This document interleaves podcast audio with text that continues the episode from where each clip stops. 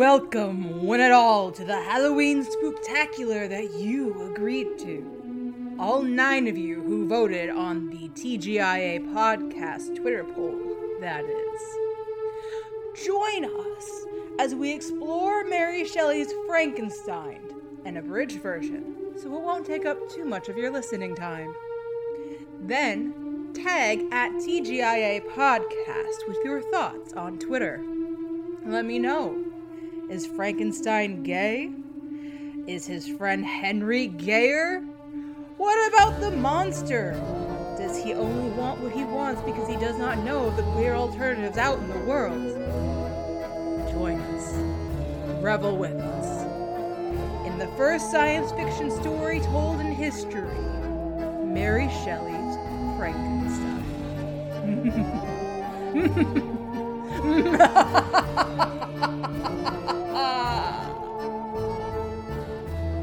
Frankenstein, or the Modern Prometheus, by Mary Shelley. Abridged and adapted by T. Ernesto Bethencourt. Illustrated by James McConnell. Chapter 3. The wonder of life had always interested me, not just in humans, but in animals as well. Just where did life come from? No one has ever known. Most of my studies had been in chemistry. Now I decided to study human biology. To study life is to also study death.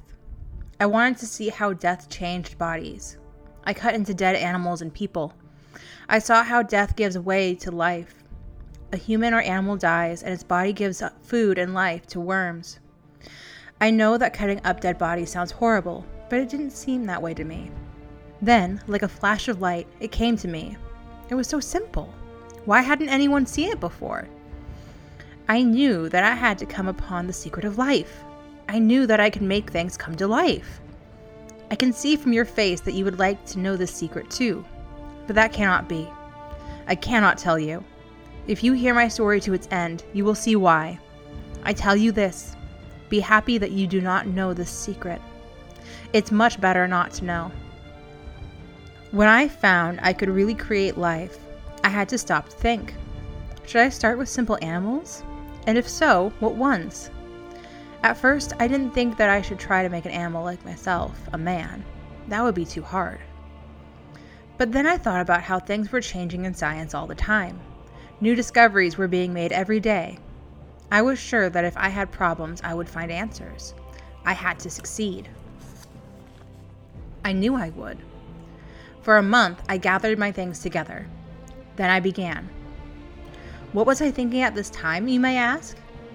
Was I like a man who had lost his mind? No, my friend, far from it. I was going to create a new kind of man. This man would love me more than a son loves his father.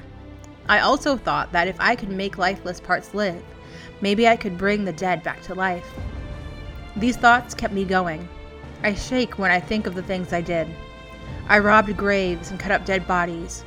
I can still see all those staring dead eyes. I stole bones and organs. The horror of it stays with me, even today.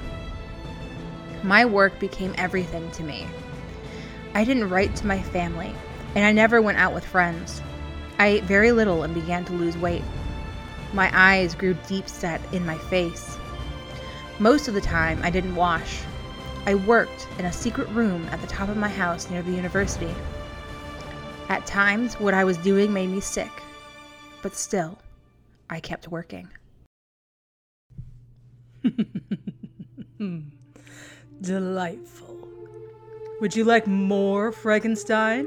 Now, without having to wait for it?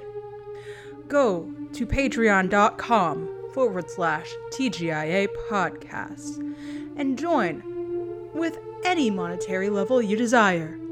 There, these episodes will be released as they are edited, so you will not have to wait like the rest of the mere mortals. Questions? Comments?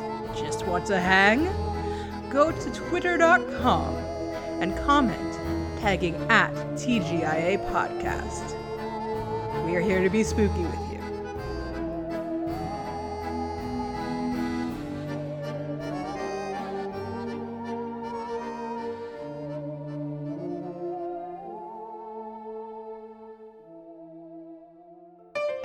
Be Gay.